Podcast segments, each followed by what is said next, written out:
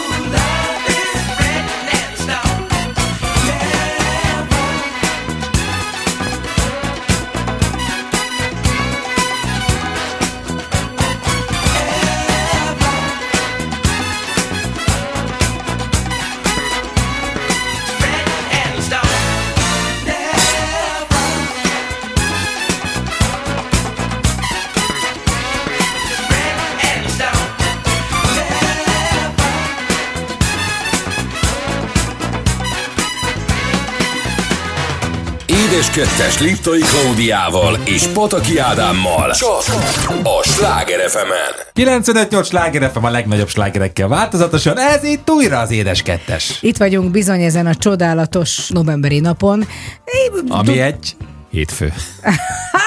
Majdnem megfogtál, elgondolkoztam. Bár ez az igazság, hogy tényleg a november ez egy annyira átmeneti hónap, végül is az igazi tél és az ősz között, olyankor az ember Ez már ilyen úgy... fantom hónap inkább. Fantom hónap. Most persze ezt nem azoknak mondjuk, akik a fantom hónapban születtek, mert azok is megszülettek, nem fantomok, de mégis egy olyan nehezen megfogható hónap. Na nézzük, hogy mi történt velünk, és nagyon most keresnünk kell a szavakat, vagy inkább a történéseket, de azért néha találunk egyet, mert nincs mindig tele az ember naptárja, tele van, de nem olyannal, amit meg akar osztani másokkal. Na, most ezt tök hülyeséget beszéltem. Miért nem szóltál közben? Most beszélek, nem szólsz közben, mindig közben szólsz. Próbálok javítani magamon, próbálok fejlődni, hogy én magam legyek a változás. Ó, oh, Isten, mit tettél ma reggel? Mi? A révai nagy lexikonon feküdtél éjszaka. Minden reggel melletted ébredtem. ne, ne, figyelj, tehát e, nyágéza ne legyél, mert kidoblak innen a hetedikről. Tehát Te azt nem bírom. Komolyan, sokkal jobban szeretem, amikor ilyen beszólogatós tüskeből ki vagy, mint amikor elkezded tolni. Hol lett a humorérzéked, fiam? Hát bokorban van. Na, tehát az előző héten, ahogyan már most említettem, hogy november van, és ha november van, akkor már majdnem december van. És ha december van, Akkor akkor... karácsony! Hát ne viccelj, főleg hát november végén itt az első advent. Úristen, már megint jaj, de jó. Akkor már teljesen jogosan válogathattam a díszek között, és halmozhatok, és minden évben megfogadom, hogy tökéletesek lesznek, amik előző évben voltak, semmit nem vásárolok, mert egy teljes pénzkidobás, feleslegesen terhelem a környezetet. És bevallom őszintén, soha nem bírom ki. Tehát idén is éreztem, hogy vannak még lyukak ebben a karácsonyban, amit be tudok tömözkélni. És ez, ez, ö, ez, ez, ez, meg is tettem. Úgyhogy már elkezdtem a mézes kalács idén egy hétig fog tartani nálam, ameddig ezeket a mézes kalácsokat elkészítem minden évben. Jézus már. Igen? Mi az a Jézus Mária? Hát örülsz neki, szereted, amikor ott vagyok, nem? Nagyon, Kint van. Nem, én el vagyok bújváltól, te jössz mindig utánam, és ott koslatsz, és akarsz tőlem Nem. Ádám, Ádám, gyere légy, segíts egy kicsit. És akkor 5 perc. Ádám, még csak, és akkor 10 perc, és na hát ennyi. Jó, de ezért ez nem így lesz. Most be fogom fogni a lepénesmet, és mindent én fogok megoldani, nem érdekel. Nem Figyelj, kell lesz. azt megtennéd idén, hogy otthon a nagy fürdőszobába is tennél valami világítós díszt? Persze. Mert tavaly nem volt, és így legalább ékkor éjszaka, amikor ki kell menni szükség szerint, akkor nem lesz teljesen jó, sötét. jaj, Mert én nem ugye? kapcsolok villanyt. Szuper, de jó. Egy újabb égő sor, amit bele. Nem kell vásárolok. égő sor, csak egy De- kis de- apróság Nem, világítson. nem, nem, nem kell, kell, azért egy apróság nem világít annyira, hogy ne a- bevilágítsa ne a kis... WC ülőke köré. Nem hát kell, pedig ne a- az milyen jól néz ki, nem? Leszálló pálya, vagy mi? Ó, túlfutottam. Na, tehát a lényeg, hogy ez már megtörtént. És hirtelen ötlettől, tehát nem is hirtelen ötlettől, mert tudtuk, hogy lesz egy koncert, csak a Sláger FM annyira kedves volt, hogy megajándékozott minket két jegyel, úgyhogy voltunk. A Backstreet Boys koncerten. Na, én még életemben nem voltam Backstreet Boys koncerten, pedig Hát, volt már egy párszor. egyszer. Nem? Általában Tizen- nem csak egyszer. Én úgy emlékszem, hogy 19-ben volt egyszer. Amikor ők ugye a fénykorukat élték, akkor nem volt Backstreet Boys koncert, hiszen nem... De volt, Igen? de volt. Volt? Pont most kint, mielőtt bejöttünk, Igen? beszélgettem valakivel, hogy Total Dance Fesztiválon itt voltak. Nem mondod komolyan. Igen. Tényleg igen, volt Total igen és, az, és az valamikor 25 BS-be. éve volt, vagy nem tudom mikor. Úgyhogy te le vagy maradva, én már többet tudok. De lényeg, Robbie Williams többször volt itt, mint a Backstreet Boys. Na, de én nem voltam nagy Backstreet Boys egyébként rajongó, ha már inkább akkor tégdetet mondanék, akkor az, az jobban, de nem, tehát pont ez így kimaradt. És nagyon érdeklődésre vártam, hiszen azért elég sok slágerük van, hogy milyen lesz ez. Igen. Vegyes, vegyes, vegyes vágott volt Hát de nekem. kezdjük az elején, hiszen amikor oda mentünk, akkor nyilván volt egy elő DJ, Nem, először kezdjük azzal, hogy kint mennyi ismerőssel találkoztunk. Így Tehát van. a Berezki Zolitól kezdve a rakoncai testvéreken át. keresztül, igen, őket be is vittük, úgyhogy ezért még jönnek nekünk egyen, mert beálltak a sorba mellénk, és nem kellett végállni a 30 órát. Tehát, hogy nagyon sok mindenki volt, rengeteg ember, tehát teljes teltház volt, lehet azt mondani, szinte az arénában, és nagyon sokan nem tudják, hogy hátul is van büfé. Ez egy nagyon fontos információ. Így van, és hogy egyszerre az elején állnak nyitott a bejáratnál. Igen, úgyhogy ezt, ezt, ezt az edukációt, ezt újra kéne gondolni, hogy hogy kell szépen koncertre járni, és akkor leültünk, és akkor, akkor még újabb ismerősök, jött DJ Bárány, A bárányatikánk így van, ott volt igen, egy meg, sorra. meg egy csomóan innen a Sláger FM-ből is jöttek, És akkor volt egy DJ, ahogyan mondtad, aki előzenélt. Előzenét 90-es évek slágerét tolta, amire a már ott lévő közönség olyan szintű üdvrivalgásba, sikoltozásba és tapsolásba tört ki, hogy már egy abszolút egy alaphangulatot meg, megcsinált. Nekem az egészből egyébként most teljesen mindegy, hogy kinek tetszett, nem tetszett a Backstreet Boys koncert, nekem nagyon tetszett a, az emberek hozzáállása. Annyira jól akarták érezni magukat. Tehát ez volt az egésznek a lényege, hogy ők azért jöttek, hogy ezeket a számokat hallják, ezen sírjanak, ettől boldogok legyenek, hogy azokat a fiúkat nézzék, akik 30 évvel ezelőtt a pólójukon voltak. Tehát, hogy ez szerintem mást elvárni ettől a helyzettől butaság. Hát és arról nem beszélve, hogy azért ezek a fiúk ezekkel a dalokkal körülbelül egy olyan 20-25-30 éves emóciókat élesztettek újra bennünk. Tehát nekem abszolút megjelentek a középiskolás sulibulik, ahol pörgettem a lemezeket és játszottam ezeket a slágereket, és hát gondolom mindenkinek ezer meg ezer egy évben jutott eszébe a dalok Kezdjük ott, hogy szerintem minden Backstreet Boys dalhoz, főleg az ilyen lassúbbhoz, biztos, hogy meg nem élt szerelmek, összetört szerelmek, Csalódások. megélt szerelmek, tehát egy csomó minden. Nyári kalandok. Igen, tehát ugye ez, ez, ez a legfontosabb. Abszolút. És én azt láttam, hogy például volt egy lánycsapat, körülbelül egy ilyen tizen voltak. Tehát ők látszik, hogy gyerekkoruk óta együtt vannak, barátnők, és eljöttek ide, iszonyú cukim, most már anyukák, Backstreet Boys-os pólóban, és mindegyik visított, tehát hogy újra éli azt az ember, ami akkor volt. És ez a lényege mindig mindenfajta zenének, vagy a érzésnek, vagy egy helynek, ahova ellátogat. Például most a Marci imádja a trabantokat, tehát valami rácsúszott, látott egyet az óvodánál, és akkor azóta a trabantokat keresi meg azt a hangot. Hogy nekünk mit jelent, meg neki mit jelent, tehát tök más emóciókat hoz ki az emberből. És egyébként meg tök jól énekeltek a srácok.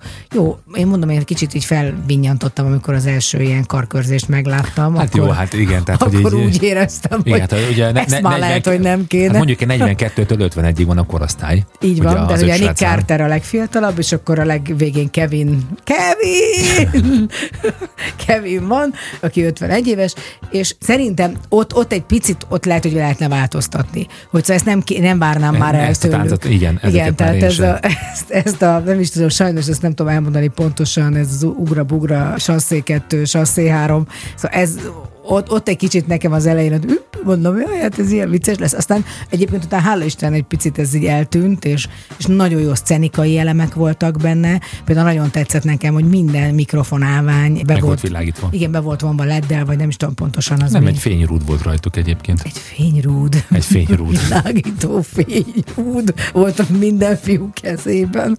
Mikrofonálmányát. Pontosan fogalmaz. Igen, igen, és nagyon jól néztek ki egyébként a vetítések, meg meg nagyon közvetlenek voltak, egyfajtában pacsiztak a közönséggel. Mondjuk egy kicsit a szöveget átírhatták volna, mert mindenki ugyanazt mondta, hogy milyen sok szép arcú ember van. Ez, ettől, ettől egy kicsit úgy éreztem, hogy ez nem igaz. Hogy ez már tal, hogy ez nem, tehát nem szívből jön, hanem ezt valaki megírta nekik. Ah, De azt kell, hogy mondjam, végül is olyan undok magyar módjára egy picit korábban elmentünk, hogy volt tudjunk fogni. Azért el lehet mondani, vagy ciki, hogy elmondom ezt. Nem, de egyébként nem jöttünk el sokkal korábban, talán egy vagy maximum két szám. A nagy számokat minden énekelték. Hát nyilván a visszatapsnál még volt egy nagy sláger, de ezt majd meghallgatjuk. Külön. Külön. A Youtube-on megnézzük. Visszanézzük. Na, hát akkor jöjjön szerintem, mi más jöhetne, mint... A Backstreet Boys, Igen. és mit szeretnél tőlük? Mit szeretnék, mit szeretnék?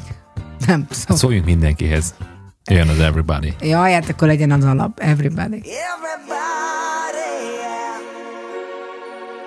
Rock your body, yeah. Everybody,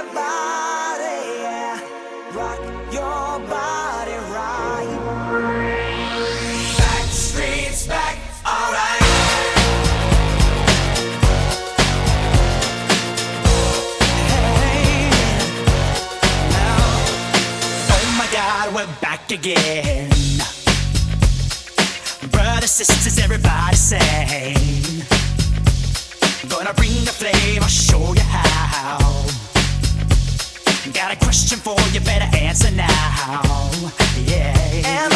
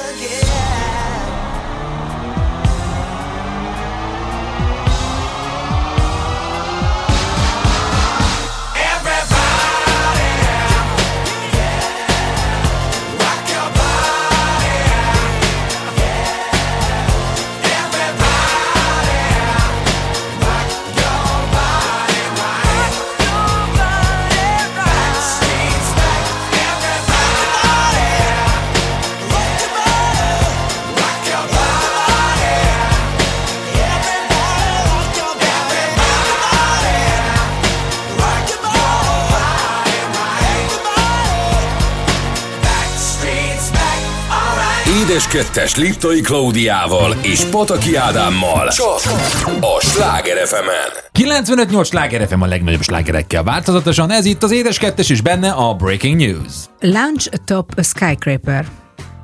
Parancsolsz, ne haragudj. Ebéd a felhőkarcoló tetején. Szerinted miről beszélek? Szerintem arról beszélhetsz, hogy biztos van egy olyan daru, ami felemel egy ilyen szerkezetet, jó magasra, és akkor a város felett tudsz ebédelni. Hát nagyon remélem, hogy ezt csak azért mondod így, mert egyébként tudod, miről beszélek, mert ez a világ egyik leghíresebb fotója. Mm, Jaj, tudja ő, tudja ő egyébként így nagyon mosolyog a szemével, csak azt akart, hogy enyém legyen. Enyém legyen az a siker, az élmény, a minden. Na hát a világ tényleg az egyik legismertebb és legtöbbet említett, és egy legtöbbet másolt fotójáról van szó. Ha annyit mondok, hogy az 1920-as években egy fémgerendán ülő munkásokat ábrázoló, éppen ebédelő munkásokat ábrázoló fotóról beszélünk. Ez szerintem mindenki is, meg New Yorkban. Igen, ezt akartam mondani, a helyszínt azért mondjuk el, hogy tudjuk. Az egyik leghíresebb New Yorki legenda. És ugye ez hamar ilyen popkultá vált ez a fénykép, nagyon sok mindent próbáltak leszedni róla, de nézzük meg, hogy mi van a hátterében, mert engem mindig érdekel, hogy hogy készülhet el egy ilyen kép. Charles C. Abbott, aki lefotózta a fiatalokat, vagyis hát igen, fiatalok voltak akkor, 260 méteres magasságban. Elképesztő. A Rockefeller Center egyik felhőkarcolójának építkezésén dolgoztak akkor a munkások, és néhány érdekességet hoztam róluk ebben a hírben. 1932. szeptember 20-án kattintották a képet, vagyis már több mint 90 éve. Ez az az időszak a legendás 20-as évek után következő nagy gazdasági világválság érája, amikor senkinek nem volt oka jókedvűen fütyűrészni. Az ekkor készült életképek zöme nem az élet élvezetéről és a jólétről szólt, ez a fotó mégis sugal valamiféle hanyag eleganciát és egyben némi optimizmust. A világ nem állt le, Amerika nem hasalt el, a munka megy, a dolgozók aktívan részt vesznek az ország New York városnak az építésében. A kép egyébként teljes mértékben erről is szól, mert hogy a publikumnak készült, valószínűleg nem így nézett ki a Rockefeller Centernek az összes ebédideje, ezt csak azért csinálták, hiszen egy elég veszélyes helyzetet ábrázol, amikor ott ülnek. Egyébként az lehet, hogy nem annyira ismert, de ugyanebben az időpontban még másik négy ilyen fotó is készült, akkor nem ennyien vannak, hanem van, aki csak elfekszik a gerendán, tehát többféle fotót készített. Hát gondolták, ha már felmentek, akkor csináljuk több képet is. Egyébként több mint 40 ezer munkás vett részt az építésen, viszont nem duskálnak a pontos dokumentációkban, az archív feljegyzésekben. A 11 férfi között csak néhányokat tudták biztosra azonosítani, valószínűleg ír és olasz bevándorlók ülnek azon a bizonyos gerendán. Egy emberről biztosan tudják, hogy kicsoda, ő pedig, aki a jobb szélen ül, Gustav Popovicsnak hívják, egy szlovák férfi, aki hanyagul tart egy üveg palackot, és egyébként egy képes lapot küld vagy ír éppen a kedvesének, amire az van írva, ne aggódj, kedves Mariska, amint látod, még mindig üveggel vagyok a te gusztid. Hiszen akkor volt egyébként ugye a nagy szesztilalom is Amerikában. És ugye ami nagyon fontos, és mindenkit nagyon izgatott, hogy hogy lehetett elkészíteni ezt a képet, meg hogy mertek kiülni ezek az emberek oda, vagy ez, ez látszik, hogy itt nincsenek bekötve, tehát Nincsen itt ez semmilyen biztosítás, semmi. nincs még egy kalapka sincs a fejükön. New York Times hasábjain egyszer megjelent egy cikk, ami szerint a kép hiába zseniális, mégsem voltak a körülmények annyira hátborzongatóak, mint gondolnánk. Tehát hiába a 260 méteres magasság, a kamera direkt másmilyen szögben rögzítette a képet, és a munkások alatt volt egy teljesen kész, stabil padló, amire le is ereszkedhettek, hogyha akartak, tehát gondolom volt Ja, egy értem. fapalló, Hmm. amit valószínűleg minden emeletnél fölraktak ilyen pallókat. Látod, ezek az amerikaiak már akkor is trükköztek. Hát figyelj. Ügyesek, találékonyak abszolút. Egy, egy, viszont egy világot varázsoltak el ezzel. Ettől függetlenül azt gondolom, hogy minden alkalommal belegondolok abba, hogy a 30-as években hogy tudtak ilyen magas épületeket készíteni, úgyhogy nem voltak még olyan daruk, nem volt olyan Igen. technológia. Brutális. És hogy még ma is állnak ezek az épületek bőven. Na, te mit hoztál? Kérlek szépen egy életrajzi filmet hoztam, ugye nagy szeretettel néztük már Enzo Ferrari életéről szóló filmet, illetve a Vespa történetéről szóló filmet, most pedig képzeld el, Ferruccio Lamborghini életéről készül film. Most Csodálkozom, hogy csak most készül el. Most rukkolnak elő, de hát kell mindig egy picit, hogy ünnepedjen az előző. Hogyne. Mostanra igazi legenda lett, hogyan is lett Enzo Ferrari elégedetlen ügyfeléből a borász és traktorgyáras Ferruccio Lamborghini retteget riválisa, aki legalább olyan jó vagy jobb sportautókat gyárt. Ferruccio Lamborghini a plegykák szerint már sokat gyára bosszankodott a Ferrari a kuplungja miatt, melyet végül otthon javított meg a traktorokkal is foglalkozó borász. Tehát traktorokkal foglalkozó borász volt Lamborghini. Ez annyira durva és olyan szép, és egyszerűen tényleg, hogy az élet mennyivel nagy, remekebb történeteket ír, mint amit néha az emberi elemek kitalál. Utána, hogy a javítás után Enzo Ferrarinak tett ajánlatot, hogy együtt jobbak lehetnének. De a híresen gőgös Enzo Ferrari lenézte, és elhajtotta Lamborghinit. És Lamborghini is elhajtott. Elhajtott, ő pedig fogta, és elhajtotta kis átkuplungolt a Lamborghini-jével. A téma pedig újra aktuális lett, hiszen Adam Driver szereplésével hamarosan a mozikba kerül az Enzo Ferrari életét feldolgozó film, így érthető módon a nagy rivális, szintén mozgalmas élet és vászonra kívánkozik. Ferruccio Lamborghinit Frank Grillo alakítja majd, akinek hiteles alakítását és persze a film részleteinek kidolgozását Tonino Lamborghini segíti. Enzo Ferrari szerepében itt Gabriel Bryan fog játszani. Tehát magyarul lesz egy ilyen battle. Tehát az Enzo Ferrari életét is feldolgozzák, a Ferruccio Lamborghini életét is Igen. feldolgozzák, és csak most mondok valamit, azért volt Austinban Brad Pitt, és azért beszélgetett Hamiltonnal, mert csinálnak egy Forma 1-es filmet is, amiben a Brad Pitt lesz főszereplő. Tehát nagyon rámentek most az autósportokra. Egyébként ennek mindig van, Van ilyen generáció, nem? igen, hát vagy a második világháború dolgozzák fel, akkor Ryan közlegény megmentése, és etc. etc. a többi film, vagy katasztrófa film eső van, vagy dino film eső, most autófilm eső lesz. Mondjuk ugye volt már egyszer a Le Mani versenyről szóló film, és ott is egyébként a Ford kontra a Ferrari rivalizációját mutatták be. Hát ezekben volt a. Rush is, hát teljesen. A Rush is így van, ami rengeteg- Niki Lauda, ugye, azt Igen, hiszem? Niki Lauda és a Huntnak a Huntnak a csatáját, csatáját. mutatja meg. De én mondjuk én imádom ezeket, és mondjuk mi, mind a ketten nagyon szeretjük ugye az életrajzi filmeket, tehát én, én, én nagyon várom, és nagyon remélem, hogy nem fordítják ki. Picit például félek, most nem sokára érkezni fog majd ugye a koronának az újabb évada, hatalmas botrány van a, állítólag a palotában meg nagy, nagyon szóval tényleg most, tehát, hogy így ilyen nagy nekifeszülése van a Netflixnek, hogy, hogy kiforgatták a, a dolgokat, amik történtek, hogy a Diana ugye most kerül bele majd Így van, benne. ebben nagyon sokkal komolyabban ugye az egészben, és ő lesz a főszereplője. Én mindig félek egy picit, hogy, hogy, hogy azért ne annyit ferdítsenek, hogy amennyire kell még, hogy filmes legyen, de azért azért maradjunk a realitás talaján. Tehát, hogy a végén azért ne az legyen, hogy a Ferrari bácsi még ma is él, pedig már nem. De mert, mert ők így szeretnék. Na minden esetre viszont egy valamit elfelejtettünk elmondani az elején, és akkor most ezt megteszem, hiszen a mai napon lesz vendégünk itt az Édes Kettesben, Bizony, bizony. Méghozzá egy olyan ö, művész, aki tényleg multikulti. Tehát aki mindent csinált életében. Volt zenekara, díszlettervezőként egyébként Jászai Mari Díjas és érdemes művész is Magyarországon, de rengeteg díszletet tervezett már a világban. Tervezett lemezborítót, plakátborítót, fest, szobrokat készít, sőt a jövőre megnyíló Madame Tussauds, Mú- Magyarországon megnyíló elvileg Madame Tussauds Múzeumnak ő az egyik tervezője. Óriási. Úgyhogy egy igazi mogul, akit lehet, hogy kevesen ismernek, vagy kevesebben, és van művészneve, Kenta úrnak hívják, egyébként Erkel László a polgári neve, és ő lesz a vendégünk. Szerintem egy nagyon izgalmas élete van, és hát még nagyon sok mindent szeretne csinálni. Erre leszünk kíváncsiak. Így van, de addig még jövünk a gasztrovatta, és zenélünk is egyet, következik a Yellow és a Race, csak itt a Sláger az édes kettesben.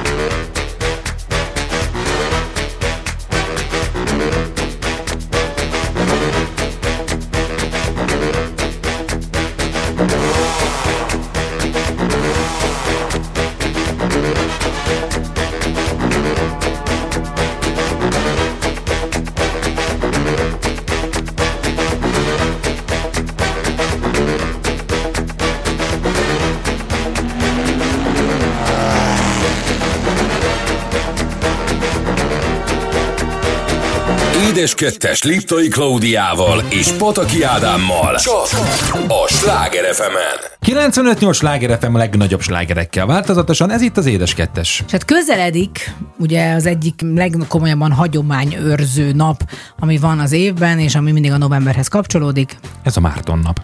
Ami igazából nem az én napom, mert én nem eszem libát, de nagyon szeretem a hagyományokat, és mindenféle hozzátartozó dolgot, amit le lehet készíteni, amit kicsit DIY-ozni lehet. Na, DIY, nézd, csinálsz egy DIY-os libanyakleves például? nem, azt nem fogok tudni, mert nem tudok, de viszont mondjuk lampion tudok csinálni, amivel lehet menni körbe-körbe. Na nézzük, hogy mi a hagyomány lényege. Márton nap hagyománya igen régi időkre nyúlik vissza, a népszokás Pannonia Szent Márton nevéhez kötődik, aki feltehetően valamikor 316 és 317 körül született, az ókori Szavária városában, vagyis a mai szombathelyen. A fiatal Márton a római légió katonájaként szolgált. A legenda szerint Franciaországban portyázott társaival, amikor Didergő koldus kérte a segítségét. Az önzetlen katona ketté vágta a taláriát, nem a koldust, és a felét a szegény embernek adta. Akkoriban sokan úgy gondolták, hogy a koldus maga Jézus Krisztus volt. Krisztus felajánlotta Mártonnak a keresztelkedés lehetőségét, az ifjú jótevő hamarosan kilépett a légióból, és kiváló papként szolgált tovább. Franciaországban később a gyönyörű túrvárosának püspökévé választották. Ám Márton egyszerű papként képzelte el az életét, és amikor eljöttek érte, hogy megtartsák az avatási szertartást, inkább a libaolba menekült. Csak hogy a libák hangos gágogásukkal elárulták Márton rejtekhelyét, és innentől nem kerülhette el a neki szánt sorsot. A szolgalelkű és áldozatkész Mártont 371-ben szentelték a város püspökévé, nem csak rendkívül fontos hittérítő munkát végzett, de tevékenységét számtalan csodás gyógyulás kísérte. Istent 397. november 8-án bekövetkezett haláláig szolgálta, testét három nappal később, épp november 11-én helyezték örök nyugalomra, nem sokkal később szenté avatták. Ő a természetgyógyászok védőszentje, na meg a ludaké. És pontosan ezért van november 11-én Márton nap. Na de nézzük, hogy mi a liba evés hagyománya. Legalábbis a legenda szerint szintén visszanyúlik Márton püspökké avatásához. Miután megtalálták őt a libaolban, a szertartást követően tiszteltére hatalmas lakomát rendeztek, a menü pedig nem más volt, mint libasült és bor. Az első valóban hiteles írásos feljegyzések szerint 1171-ben egészen biztosan tartottak Márton napi liba lakomákat. November 11-e jelezte a tél kezdetét a paraszti világban, és ilyenkor fejezték be a földeken a mezőgazdasági munkákat is. A cselédek megkapták az évi juttatásokat, nem mellesleg grátisként egy-egy libát. A Márton napi dínom dánom egyben az adventi bőjt előtti utolsó nap volt. Nos, meg is tettek, vagy inkább meg is ettek, ittak mindent, hogy ne éhezzenek az elkövetkezendő időszakban. A liba húsából leginkább annak hátsó feléből a papnak is minden évben küldtek, és bizony innen ered a püspök falat kifejezésünk mm. is. Milyen szép. Egyébként nem mellesleg Márton nap az újbor ünnepe. Márton nap a borászok ünnepe is, hiszen általában ekkor készül el az év első újbora. A nagyobb borvidékeken Mártont manapság az újbor védőszentjeként is tisztelik. A hagyomány szerint november 11-én kezdik meg a hordókat a gazdák, és a libba lakoma mellé fogyasztják, és az év első frissítő nedőjét akkor öntik bele a poharakba. Korábban úgy tartották, ha Márton napján zöld a szőlőlevele, enyhe tél lesz. Az esőnek különösen örültek, mert az esős Márton nap bőséges szőlőtermést és szüretet jelzett a következő évre. A Mártonbornak különleges gyógyító hatást is tulajdonítottak nem véletlenül, hiszen ahogy szó esett róla, Szent Márton a gyógyítók védőszentje. A Márton naphoz hozzá tartozik még a lampionos felvonulás is. Ilyenkor nagyon sok településen rendeznek kirakodó vásárokat, este pedig a libalakomák előtt lampionos felvonulást is. És aki igazán követi a hagyományt, római légiós katonának öltözve, piros talárral a a vállán vonon a menetben. Természetesen minden évben megemlékeznek Máton és a koldus találkozásáról is. Nagyon vidám ünnep ez, az utcabánon sokan énekelnek, táncolnak, az egybegyűjtek, és onnan fogyasztják az új bort. Rengeteg régi mondás is tartozik Márton naphoz, például aki Márton napon libát nem eszik, egész évben éhezik. Ha Márton fehér lovon érkezik, enyhe tél, ha barnán, kemény tél várható. Márton napján, ha lúd égen jár, karácsonykor vízben poroszkál. Ezeket imádom, ez ilyen fejtörők is közben. Ha jókedvű Márton, kemény tél lesz. Ha borús, borongós térre számíthatsz. Ez úgy gondolom azt jelenti, hogy ha süt a nap, akkor kemény lesz a tél, ha borongós, akkor meg borongós lesz a tél, tehát akkor meg nem lesz napsütés soha. Ha Márton napon borongós az idő, ilyen lesz a március is. Uh. A bornak Márton a bírája. Szóval ez a Márton nap egyébként teljesen mindegy, hogy mi kapcsolódik hozzá, szerintem valójában egy nagyon izgalmas dolog, nem teljesen mindegy persze, tehát hogy ez egy, ez egy tök jó, hogy a népszokásokat megőrzik, az óvodákban is nagyon sokszor készítenek ilyen Márton napi kis aranyosságokat, általában ilyen befőttes üvegben kis lampionokat. A következő órában nem Márton, hanem Laci érkezik hozzánk, akinek Kent Kentaura művész neve. Szóljon a Happy Pharrell Williams-től itt a Sláger az édes kettesben. It might seem crazy what I'm about to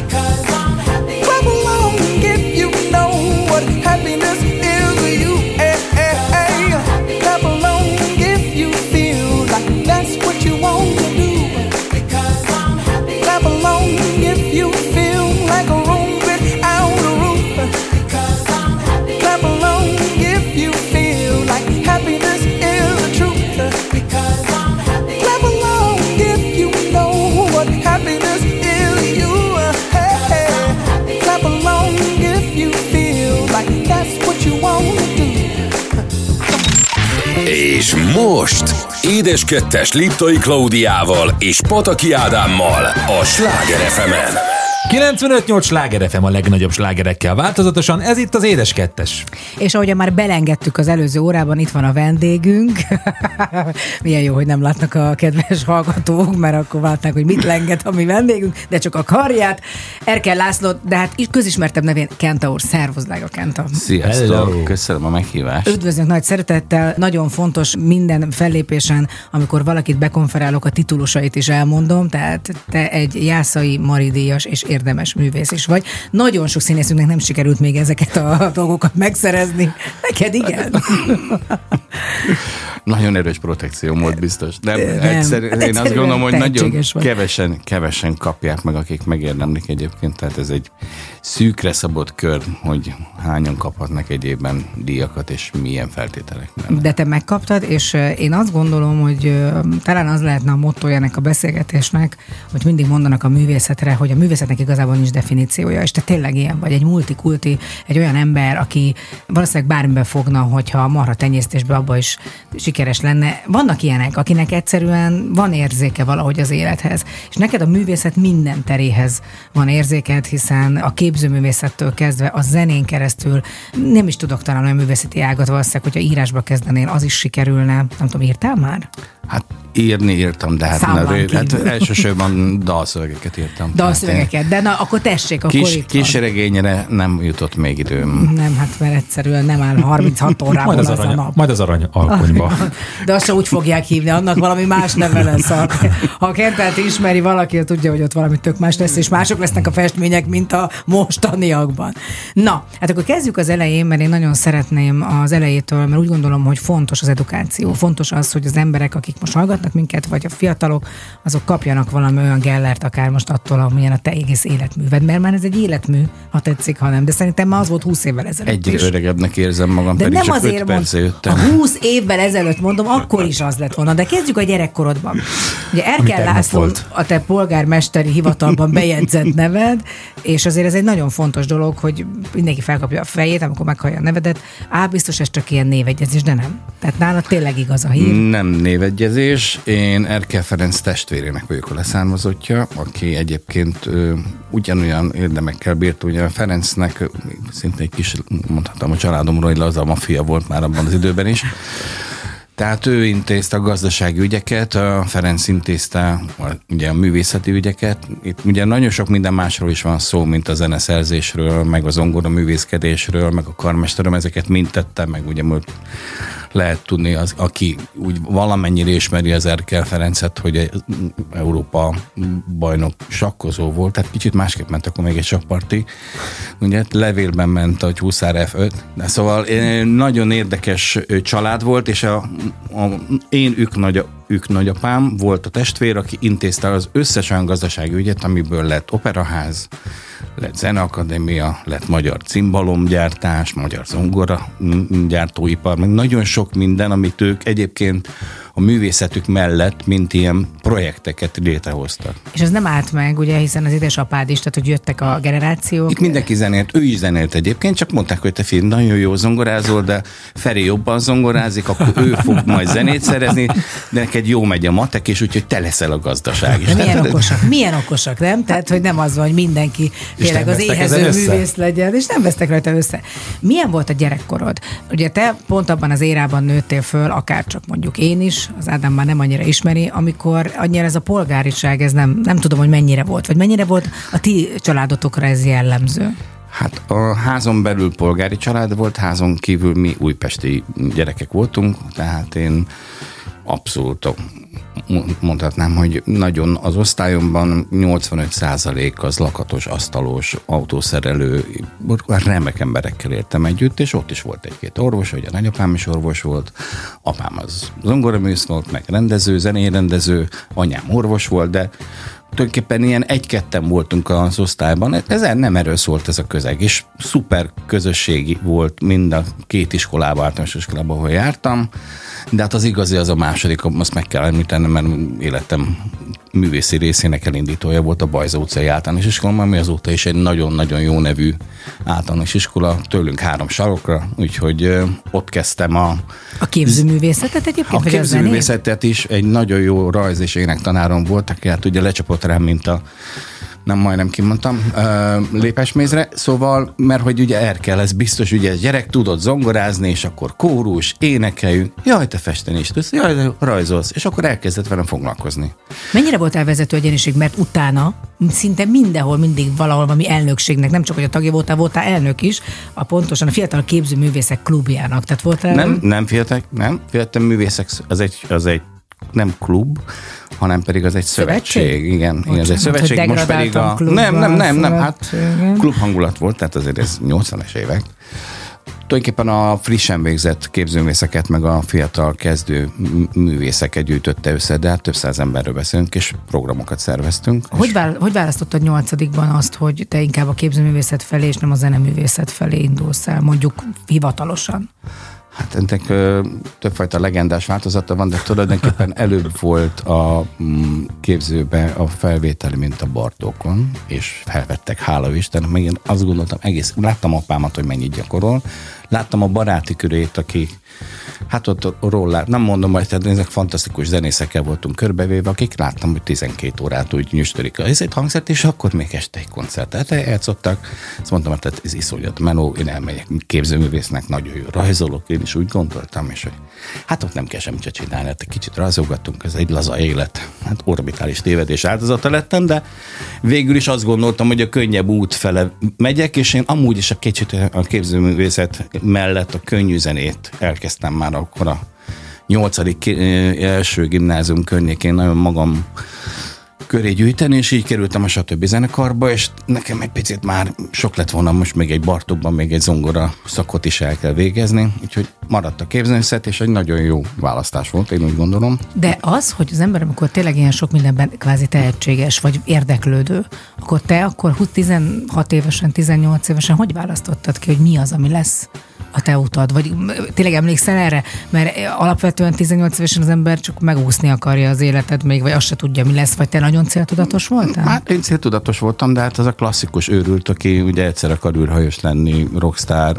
leghíresebb képzőművész, zongoraművész, és egyébként felfedező, és, és akkor soroljam még, hogy miket. Ugye sportoltam, és mindent, tehát nálunk ugye nem volt se telefon, azt hiszem Se hétfőnként internet. még nem volt Nem tévé, volt adás. Olyan színe volt a tévének tényleg, mint egy mosott ronynak, tehát nem avval éltünk, hogy tévét néztünk, és kitöltöttük a nap 24 órájából úgy körülbelül 20-at.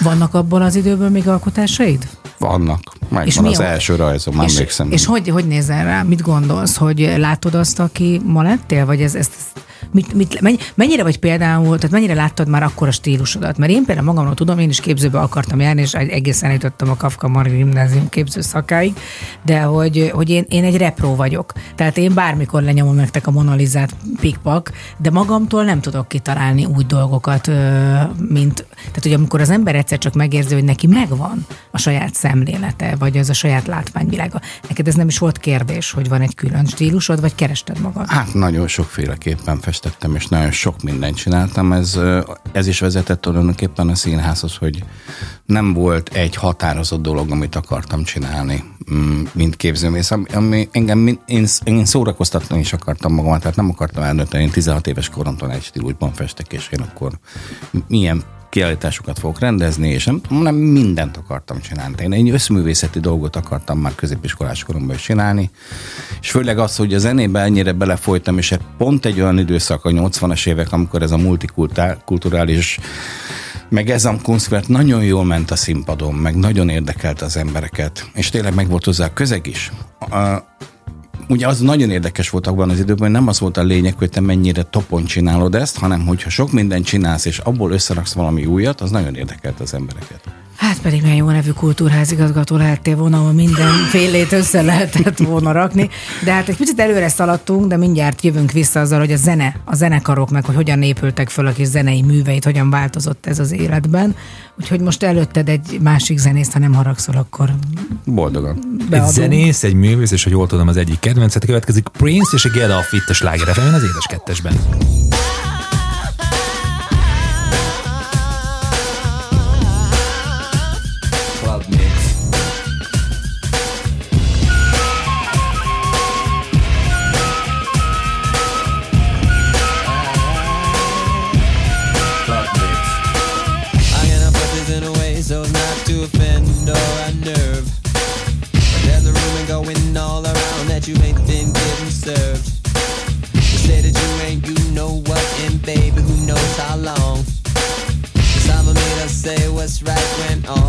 Do is wrong. Get up, 23 positions in a one night stand. get up, I'll only call you after if you say I can. get up, Let a woman be a woman and a man be a man. get up.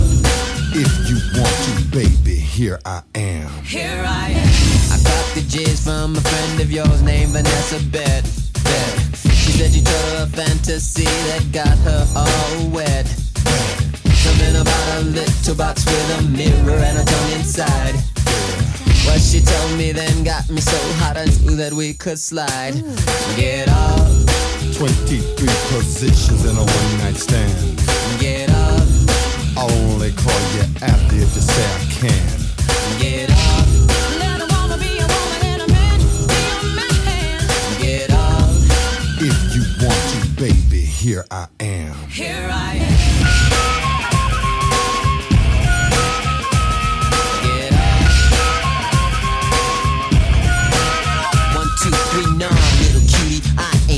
Ain't drinking. Scope this. I was just thinking, you plus me. What a ride. If you was thinking the same, we could continue outside. Lay your pretty body against the parking meter. Strip your dress down like I was stripping a Peter. Pause. I'm in. Let me show you, baby, I'm a talented boy. Everybody grab a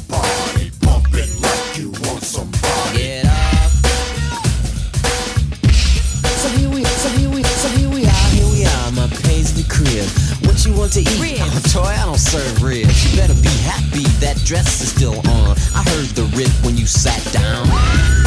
Honey, them hips is gone, but that's alright. I clock 'em that way. Mind me of something James used to say. I like 'em fat. I like proud. You got to have a mother for me. Now move your big ass round this way so I can work on that zipper, baby. Tonight, you're a star.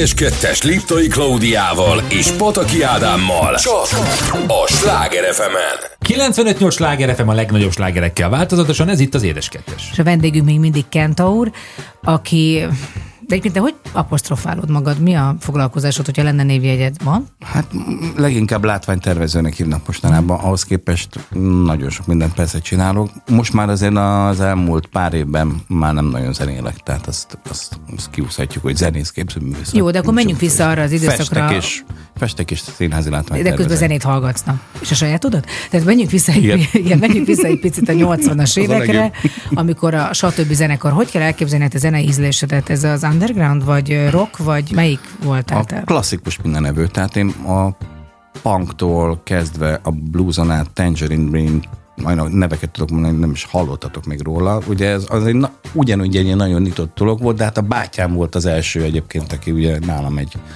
három és fél édes évvel idősebb volt, és az ő baráti kör, akik meg jazz rajongók voltak.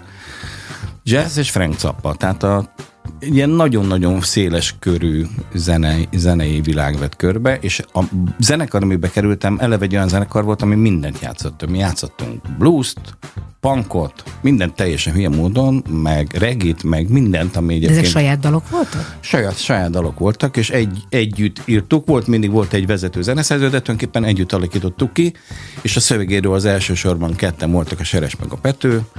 Én 15 évesen kerültem a társaságba, és akkor ez így berobbant, és akkor elkezdtünk így tulajdonképpen nagyon sikeresek lenni. Volt olyan hónap a 80-as években, több hónap is volt, hogy többet kerestem koncertezésen, mint az apám a minisztériumban, meg a rádióban együtt. Nem, szerethette ezt a És pillanatot. annyira. Nem, apám ez halál Jó, jó, boldog. igen? Boldog apám volt? boldog, persze. De jó Tehát mindig támogatott ezekben a dolgokban. Azt tudta, hogy én belőlem már nem lesz zongoraművész, ezt nem is nagyon sajnálta. Meg hát nagyon, egyébként rendesen tanultam, tehát a- minden mellett, tehát nem, nem volt velünk gáz. Jó tanuló, jó sportoló. Te voltál a frontember, ugye?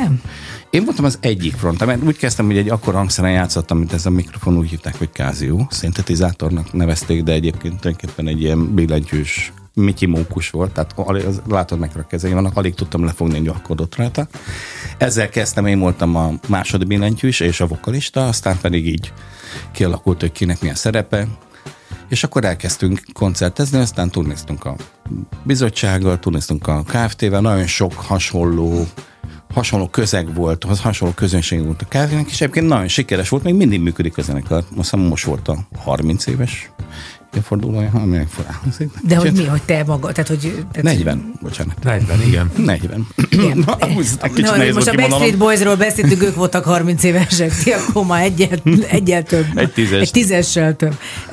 De utána miért lett akkor szólólemezek? Most nem értem, akkor még működik a stb. zenekar, de te már most már elég volt mögöttem a sok idegesítő emberből, egyedül akarok, egyedül akarok nem, énekelni. nem, a stb. Ez egy, ez egy, ez egy nagyon szórakoztató tulajdonképpen milyen dili, dili zenekar volt. Tehát nagyon, nagyon vid- vidám dolgokat csináltunk, álltam, bóckodtunk a színpadon. Közben egyébként a szövegeink nem voltak annyira nagyon lazák, tehát voltak elég kritikus dalok is.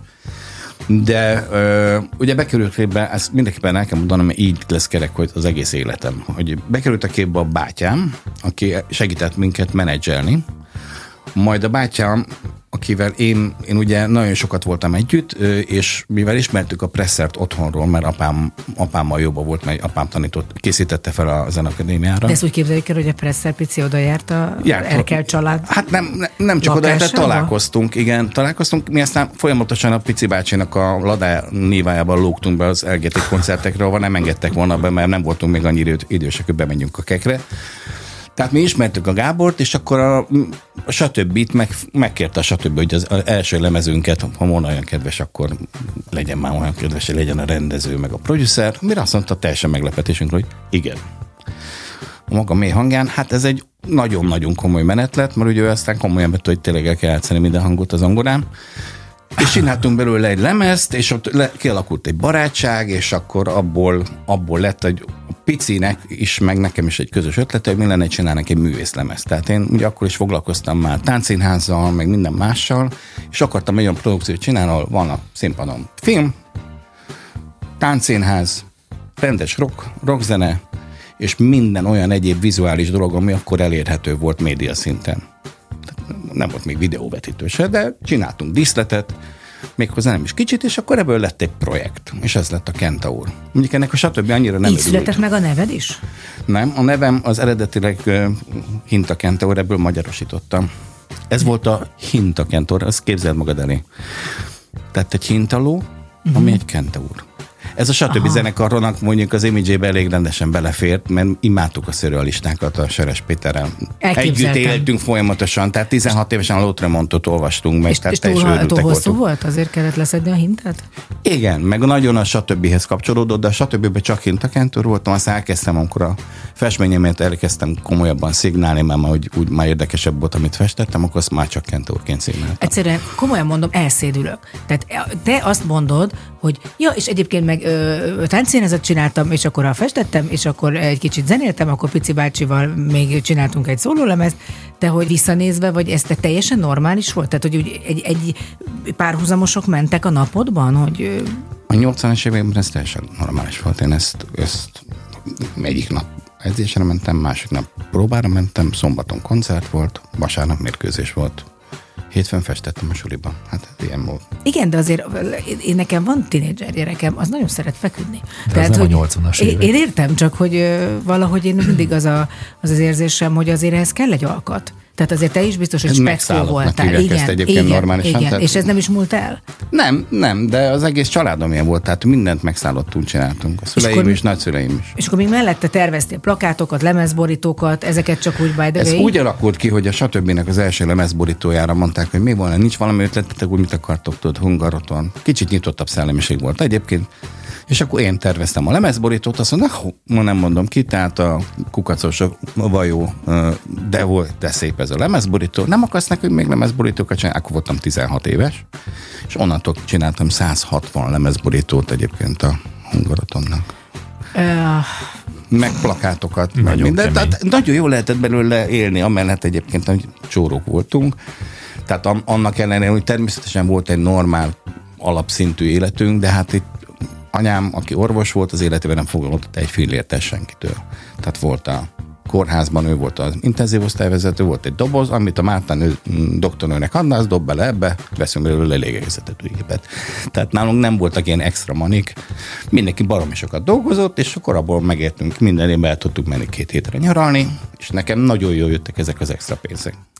és mire költötted? Biciklizés, utazás, minden, minden ilyesmi, ruha. Ezt Ruha. most hagyjuk. De ne hagyjuk, mert ez is egy fontos része az életednek, hogy te maga vagy a barok, vagy nem tudom, te vagy maga az egész. Tehát nekem mindig, amikor rád nézek, vagy rád gondolok, akkor vagy egy spanyol, egy Almodovár film, vagy minden vagy. Tehát, hogy egy ilyen hát teljes... a barok, igen, nekem egyből a napkirály jut eszembe, az még elég gázul nézek. Pontosabban gyönyörűen, de hát most De de azért na- mi ne gondoljanak furcsát. Jó, de nem, de nem, de rádióhallgatók. az, hogy ez a különlegesség, és akinek jól áll, vagy akinek ez a stílusa, tehát hogy te magad is képviseled azt, amit te vagy, szerintem azért ez egy rohadt fontos dolog. Tehát ez igyekszem öltönyben, meg mögötte kis táskában hülyén néznél ki, miközben, érted? Volt olyan, egy fél év alatt nagyon abban abba hagytam. Majdnem abba hagytad? Nagyon abba hagytam. Na, a következő részben fogunk beszélni a színházról, de még itt azért szeretném, hogy megemlítsük, hogy végül is akkor mondhatjuk azt, hogy a Presser picin keresztül kerültél a Vix Színházba? A Presser picin keresztül úgy mentem, én, én grafikusnak mentem a Végszínházba, én, hogy akkor kezdte a Marton a, tulajdonképpen az új új mm, évadait, vagy hogy mondjam, akkor, akkor, akkor lett igazándiból igazgató. Már akkor egy, vagy két éve igazgató volt, de akkor gondolta, hogy most elindít egy új folyamatot. 80-as évek vége volt, volt is lehetőség, és egy ilyen teljes átalakítása az akkori Víg Színházi arculatnak az volt a cél. Plakátokat terveztem, meg a homlokzatra ilyen mindenféle őröltségeket, figurákat, nem tudom, plakát. És minden. aztán eljött a tél, a hideg, és behúzottál, és elkezdtél diszleteket is csinálni, meg kint, kint nem, hideg ez mind volt. az Enikő bűne. Nem, én nem akartam. Hát azért nem. Csokolni szóval nem azért én, akartam. én, én, voltam a te bűneidben, és azért egészen extrák, erről fogunk nem sokára beszélni, hogy miket terveztél, valószínűleg nem tudjuk felsorolni az összeset, hiszen nem csak a Hála jó Víg Színháznak. Így van. De addig is következik Presser Gábor és a Rozsdás Szög itt a Sláger az édes kettesben. Szög van a szívemben, és a kalapács ott van a kezedben.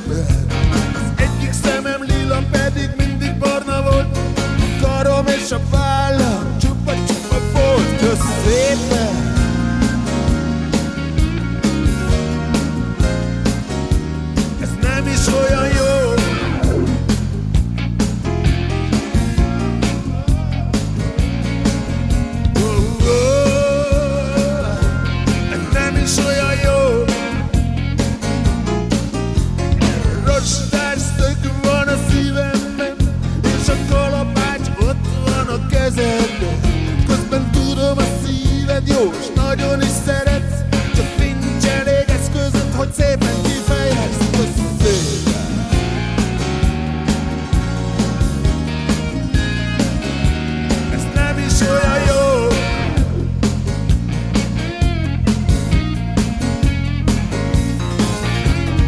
Ó, ez nem is olyan jó. Rostás szög a szívemen át De engem ütsz, én meg a zongorát. Hát milyen lesz a dal, ha ez így megy tovább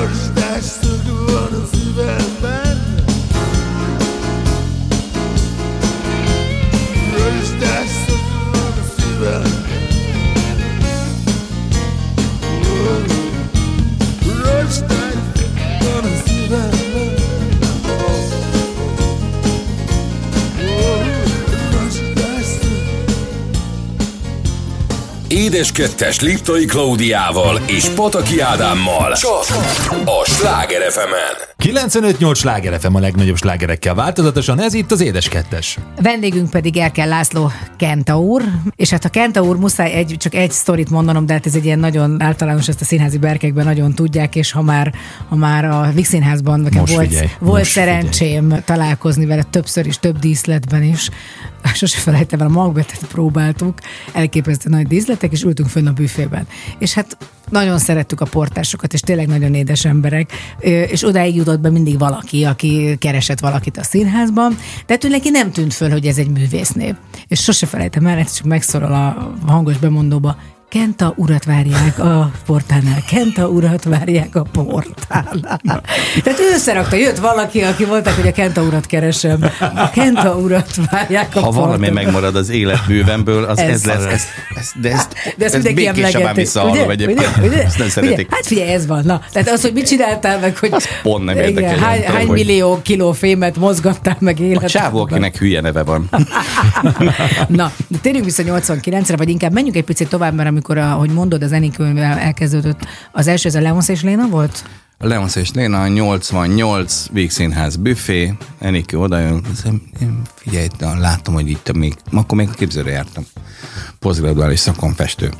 Nem, még azt is csináltuk.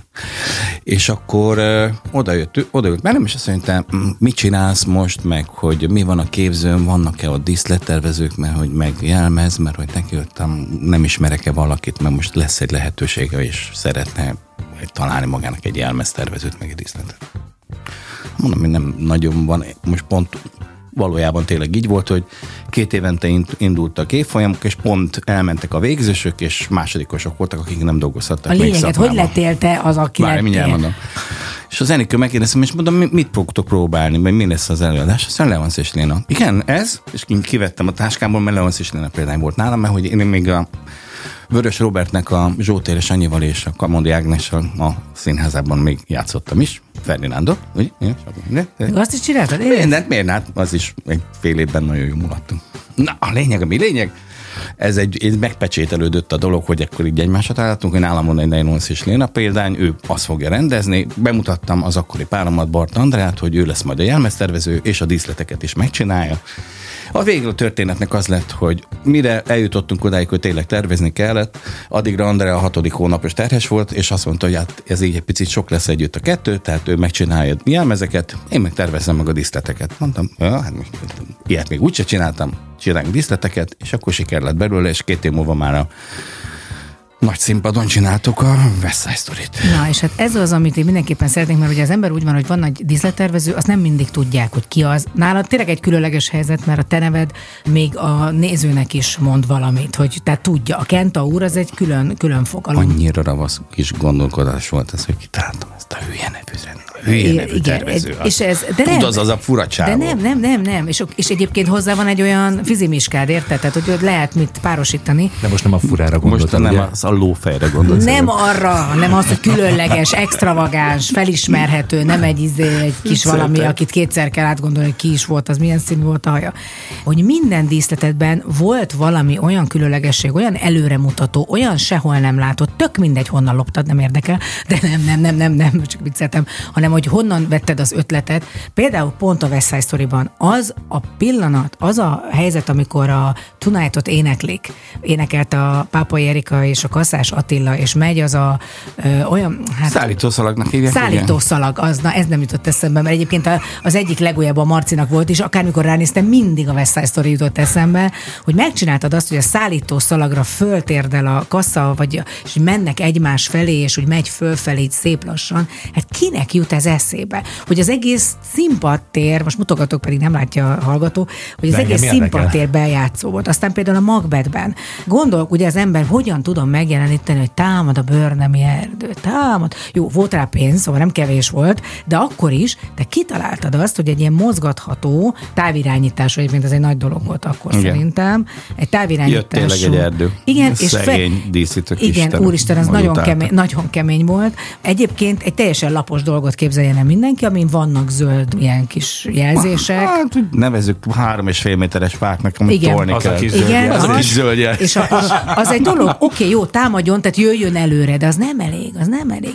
Mi lenne, hogyha meg is emelkedne, tehát függőlegesbe, egyszer csak elindulna az egész, és ott legörög majd a végén a két ö, szereplő. Szóval az egész brutális, és ez minden díszletben, és akkor ne beszéljünk még, vagy beszéljünk az operász fantomjáról, amire ugye azt mondták, hogy ezerszer jobb, mint az eredeti.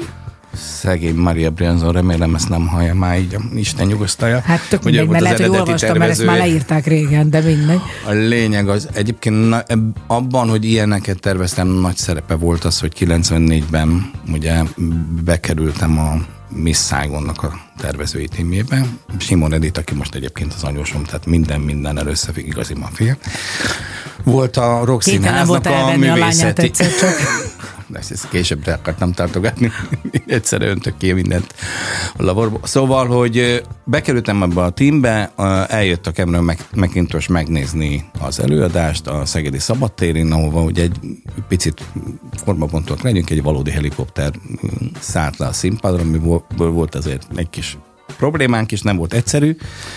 Nem tudom, hogy ki az, aki helikopterezett valaha, de hogy az biztos, hogy normális emberet nem csinál, hogy 5000 nézők közé letesz egy helikoptert, úgy, hogy hát azt tudjuk, hogy a színpad nem egy tiszta helyszín, tehát hogy a teljes koszt, ami, ami létezett akkor, és egy nap alatt összegyűlt a színpad, azt így ráfújt a nézőknek, amik azt mondták, hogy oj, de jó, Istenem! Micsoda négydimenziós színház. Fantasztikus, de hát én állandóan attól féltem, hogy valamiben belekap a rotor, és az berepül a nézők, és Hát kinyílnak, hát, soha nem jövök ki a börtönből. De volt egy ilyen nagyon-nagyon komoly előadás, amit egyébként azóta többször megismételtünk, a világon egyedül így csináltuk ilyet. És akkor megérkezett McIntosh a úr? McIntosh úr, fog, fogott, és engem egy év múlva már így letett Kopenhágába a mínusz kettes angol tudásommal, hogy akkor itt is tervezek egy misszágont, és utána, ha volnék van kedves kimenni Londonba, és akkor egy kicsit elkezdünk beszélgetni, mi legyen. A, bátorságot szerinted, ami az egyik legfontosabb, vagy, vagy mi az, ami most amellett, hogy van egy komoly szakmai tudás, nem? Tehát az kell, ez mindig a Picasso. Megtanul- hát igen, igen mert a. Picasso mondja mindig, hogy persze azt hiszitek, hogy csak ennyi, de egyébként meg tudom rajzolni eredetiben is a fejet. Tehát, hogy ez, ez, hogy, hogy ez, ez nem úgy van, tehát ahhoz kell egy nagyon komoly alap, hogy ezt, ezeket megcsináld. vagy... Nagyon sokat számított az, amit, amit láttam. Én egy szivacs vagyok, tehát én min, minden vizuális dolgot elraktározok a fejemben. Nem csak a fejemben egyébként is, amúgy is mindent elteszek, ami, ami egyszer úgy gondolom, hogy még jól jöhet. De én azt gondolom, hogy a főiskolám eleve egy olyan közegben voltunk, a családommal olyan közegben voltunk, hogy mindenre nyitottak voltunk. Nagyon fontos volt az, én azért kerültem mégis a zenész színháznak ennyire a közelébe, mert ugye a zenéhez is értettem, ez bármilyen vicces, és egy színésznek ilyet mondani, hogy azért az, hogy egy fél évig színészként is prób- kipróbáltam magam, hogy a középiskolában is volt színház, és hogy a stb. zenekar eleve egy olyan előadó művészethely volt. Tudom, hogy milyen színpadon lenni, milyen szerepeket kell csinálni, milyen, mik az, amik, amik jól állnak, mint ruhák, és hogyan, hogyan szereti az, az előadó, hogyha foglalkoznak vele, mert mi az a közeg, amiben jól működik. Ez mind összeadódva adta azt, ami a, a sikeremnek a titka De ez volt. annyira tulajdonképpen. így kell, hogy legyen, mert ugye nagyon sokszor van, hogy játszhatatlan díszleteket csinálnak díszlettervezők, nem gondolkoznak azon, hogy ezen mennie kell, vagy hogyan tud még inkább előtérbe kerülni. Tehát nekem azért, én azért szerettem az összes díszletet, amiben játszottam, mert nagyobb lettem tőle. De most nem úgy, ahogyan nem szeretett színésznő, hanem hogy látványosabb, tehát hogy ez fölöltöztet például. Tehát a Macbethnek a díszletei, az mindig az volt az érzésem, hogy egyszerűen mit lát, tehát amikor kívülről néztem, hogy, hogy, hogy ez nem lehet igaz, hogy, hogy így jelenít meg egy várat, hogy meg, egy, meg erdőt, meg helyeket, meg helyszíneket, ami, amitől, amit nem lehet megcsinálni színházban. Tehát te feszegeted ezeket a határokat. Hát csak van értelme, ma úgy, úgy megy előre a dolog, és hát mondjuk ez mind, mind egy, egy, egy-egy lépés volt, olyan, mint hogyha valamit kipróbálnál, mint festő, és akkor most valami újat csinálsz, most, most egy kicsit absztrakt dolgot, most rátészel, most plastikusokat csinálsz. Tehát a, ami nagyon jó a színházi világban, hogy nagyon szabadon lehet kezelni a saját stílusodat is. Hát ny- nyilvánvalóan egy saját stílus egyei, de mivel mindig új feladatok vannak, én nekem nagyon nagy szerencsém volt a színház rendezőimmel, akikkel együtt dolgoztam, mert általában hagytak dolgozni. Tehát azt mondták, hogy oké, okay, van egy elképzelésem, de azt csinálsz, amit akarsz. Szerintem ez a lényeg. Például én is mindig ezt mondom a saját sikerem titkárnak, hogy nem akartak megváltoztatni, és ettől annyira önazonos marad az ember, hogy sokkal sikeresebb lesz, és sokkal több mindent mer, amit mások nem mernének, mert félnek, hogy majd lenyesegetik.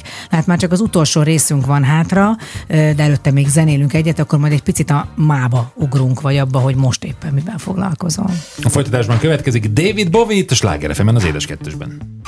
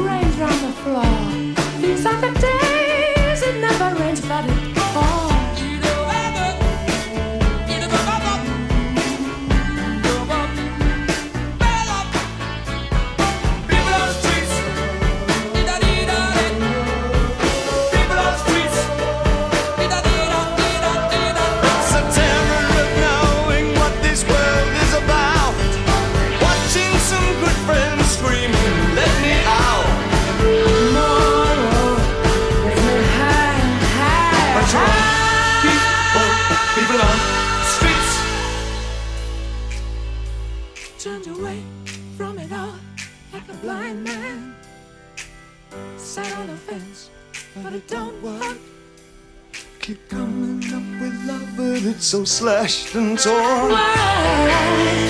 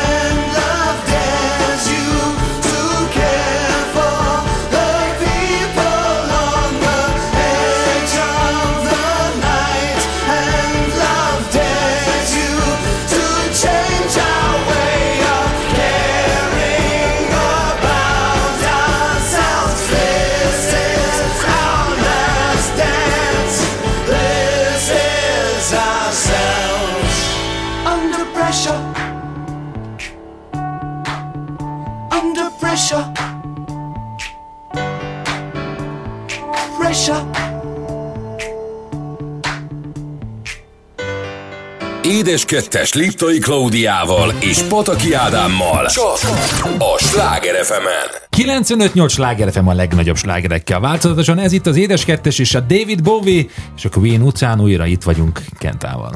Így van, és hát akkor nem véletlen egy picit, hogyha már rá is köthetünk erre, hiszen maga a Queen, tehát amikor a We Will Rock You musicalt ők meg, vagy nem is tudom pontosan ezt musicalnek hívják? Musicalnek Musicalt hívják. Megcsinálták. 2000-es évek elején készült. Tehát nem csak egyszer volt Budán kutyavásár, hogy Cameron McIntosh felkért téged, és meglátott a Miss Saigon porában, hanem, hanem a Queen is felkért téged, hogy csináld meg az angliai turnénak a Az angliai turnénak és a német turnénak, tehát van egy német nyelvű és egy angol nyelvű ö, turné változat, ami most nem is megy egyébként nagy színházban, nem is ment meg, egyszerűen két évig letarolták Angliát, meg teljes német nyelvterületet. Ennek az az egyszerű történet, egy nagyon picit vissza kell ugranom 19 2007-be, amikor az Editékkel, aki ugye rám említettem, Miss Saigonnak volt a producerem, most már anyósom és hogy a feleségemnek, tehát egy, egy, itt is egy mafia alakult ki. A lényeg az, hogy közösen Egyébként a csináltunk. feleséged, Póka Júlia, akinek egyébként az édesapja, csodálatos. ö, egy operaénekű, és ugye Póka Balázs. Tehát, hogy a zene, meg minden, az így összefonódik, és így az egész családotokat átjárja az erő. Egyébként igen. Na, tehát, Szóval 2007. Szóval 2007, és akkor a Vámpirok bájába belevágtunk, még Polanszkival, csodálatos történetén van, de akkor egy hónap utánig tart a műsor. Ö, nagy sikerrel megcsináltuk a vámpirokat, és kerestünk utána új produkciót, hogy mit játszunk. Csináltunk közben egy sakkolt, ami egy ilyen kisebb, kamarabb ö, előadás lett, és ö, kerestük, hogy mi legyen, mi legyen egy olyan modern musical, amit be tudunk mutatni, és szerettünk volna még egy, még egy a repertoárt bővíteni és én ismertem már a Phil McIntyre-éket kintről, ugye ez egy angol producer, egy másik, teljesen más ügy folytán terveztem nekik animációs mm, filmből készült figurákhoz háttér látványokat. Na, mindegy. És ők képviselik a Quint, és ők képviselik ezt a produkciót. Kimentünk hozzájuk, és megkérdeztük, hogy megcsinálhatjuk ezt a produkciót. Hát az nem persze, és akkor vegyétek meg a díszletet, meg mondom, nem, mi szeretnénk egy saját produkciót csinálni. Igen, igen. És angolul? Nem. Magyarul. De miért magyarul? Akkor nem értik. Nálunk ugye az a probléma, hogy ezt nem értik, és annyira jók ezek a szövegek, amiket a Freddy egyébként mindenkinek ajánlom, aki csak úgy eldanolázhat őket dalokat, hogy egyszer nyomtassa ki magának, és olvassa el, hogy mit írt ez az ember le. Hogy milyen mély, fantasztikus dalszövegeket írt a pasi, a Freddy. Na, az a lényeg, hogy csináltunk ebből egy musicalt, lett belőle egy nagyon jó előadás, és amikor elkezdtük próbálni, akkor éppen itt volt Magyarországon a Queen, itt koncerteztek, és eljött a próbára teljes meglepés szerint a Brian May, a Taylor, meg a Jim Beach, akit egy látta a filmet, azt tudja, az a kis mókus, a gonosz producer, akinek nem tetszett a Bohemian. Rhapsody. Na, azóta is a menedzserük, és eljöttek megnézni minket a próbán, halál lelkesek voltak. Iszonyatos kedves. Annyit kell tudni a Brian Mérő, még a férjednél is magasabb, egy 199 centis mókus, plusz a haja, plusz a magas cipője. Kemény. Kemény, kemény ember, és fantasztikusan gitározik, és nagyon-nagyon lazák voltak. Tök jó fejek voltak. Megnézték a látványterveket, megnézték a jelmezszöveket, és így odaszólt a Brian, ült mellettünk. Hey Jim, jö- mi lenne, jö- jövőre lesz ez a turné? Ezek, figyelj, ezek tök jók, csináljunk ebből egy turnét. Ezek jók, ezek a jelmezek. Figyelj, van kedved csinálni? Hát, de hogy, hát, ugye, hogy de, Mit nem ez tényleg? Komolyan, engem ez annyira érdekel, hogy ez a pillanat, ez hogy, hogy, hogy? Teljesen hülyének, de hát ez most egy másik kérdés. Hát nagyon fura volt az egész. Másnap ma ott ültük a koncerten, csináltak nekünk külön az egész. Csak az az érdekes, hogy milyenek ezek a világsztárok. A normális. Csináltak nekünk egy külön partit, meghívták az egész társadatot az utolsó díszítőig, hogy jöjjön el, nézze meg a Quint, és utána csináltak egy partit, ahol volt rajtunk kívül két magyar ismerősük, és a két pali lejött egyébként azután, hogy lenyomtak 70 valahány évesen egy koncertet, úgyhogy a belük lógott ki, lejött egy-egy pohár vörösborral, a mezitláb, egy strandköpenyben, a buli után, és három órán keresztül beszélgetett az utolsó táncossal is, hogy te ki vagy, haj, és miért táncolsz, és mit csinálsz, és hogy vagy, és szereted ezt, tetszik az műzike? Jaj, de jó.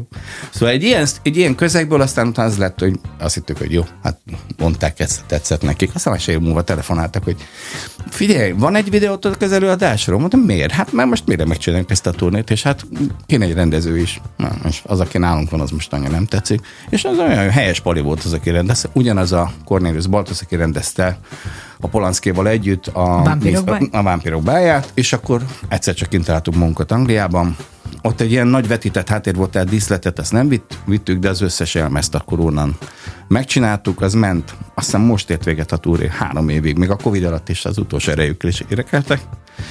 És utána meg most múlt év decemberében egy hat hónapos ilyen minden nap két koncertes német turnének ugyanúgy megcsináltuk a elmezeit.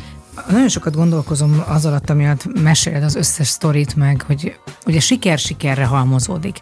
De volt benned valaha kétség, hogy tudsz-e többet csinálni, jobbat, újat, bármit a következő produkciódban? Volt ilyen megállás, vagy volt, vagy te any- nem, nem vagy egy ilyen mélázó valaki, hanem, hanem nem igazándiból kísérletezném magammal, hogy tudok-e még. Tehát nem az van, hogy, hogy felmerül egy ilyen magamba fordulós napon, hogy hát én már soha többet nem fog semmi olyat kitalálni, hanem nem is inkább az, izgulsz, hogy, hogy a következőnél eszedbe fog-e jutni egy újabb ötlet? Hanem pont, hogy ez, ez egy nagyon fontos dolog, hogy hála Isten, hogyha nem, meg nem is az a kérdés, hogy ilyen vagy, vagy olyan vagy, hanem hogy, hogy, hogy bennem annyiszor van kétség, hogy tudok-e még, hogy most ezt elértem, de abban a pillanatban, mintha az megszűnne, és mint hogyha az előtte levő 30 év nem is lett volna. Kicsi, kicsi elégedetlenség, és sose vagyok százszerzalékig elégedett avval, amit csinálok, mert többet is szeretnék kihozni belőle, tehát itt mindig ad, ad még egy lehetőséget, hogy még jobban kipróbálja, meg még másképp kipróbálom, de egyébként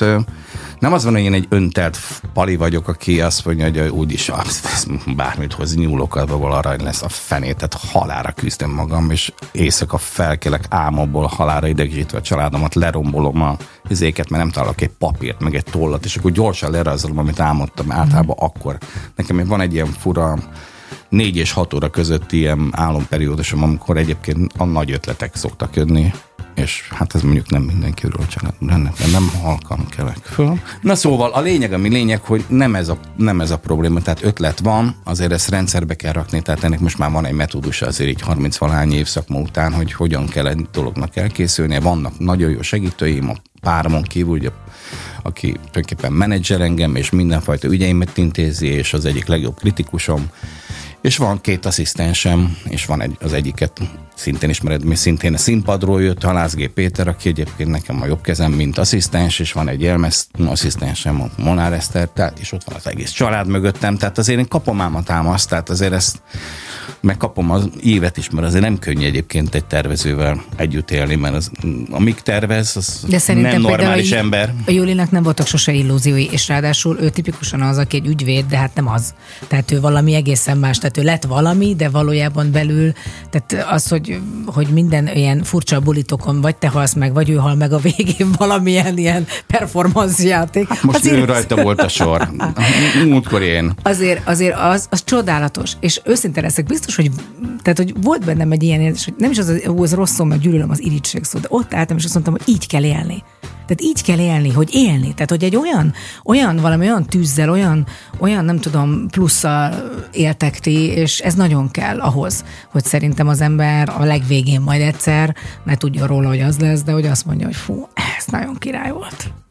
Hát én ebben az, ebből a szempontból olyan szerint, hogy tényleg amellett, hogy jogász szerintem egy abszolút egy elveszett művész, és egy, egy fantasztikusan szórakoztató és nagyon intelligens lény, akivel hát tényleg minden dilit meg szoktunk csinálni, és nagyon sok mindent láttunk és éltünk, és az pont most a barátaimmal beszéltem, hogy már azért 50 éves, 50 és 50-es éveinkben vagyunk, és leültünk beszélgetni a Péterrel, az asszisztensem, és mondtuk, hogy hát figyelj, lehet, hogy nem fogunk 85 évig élni, de hogy ebben a 60 évben csináltunk 120-at, az biztos.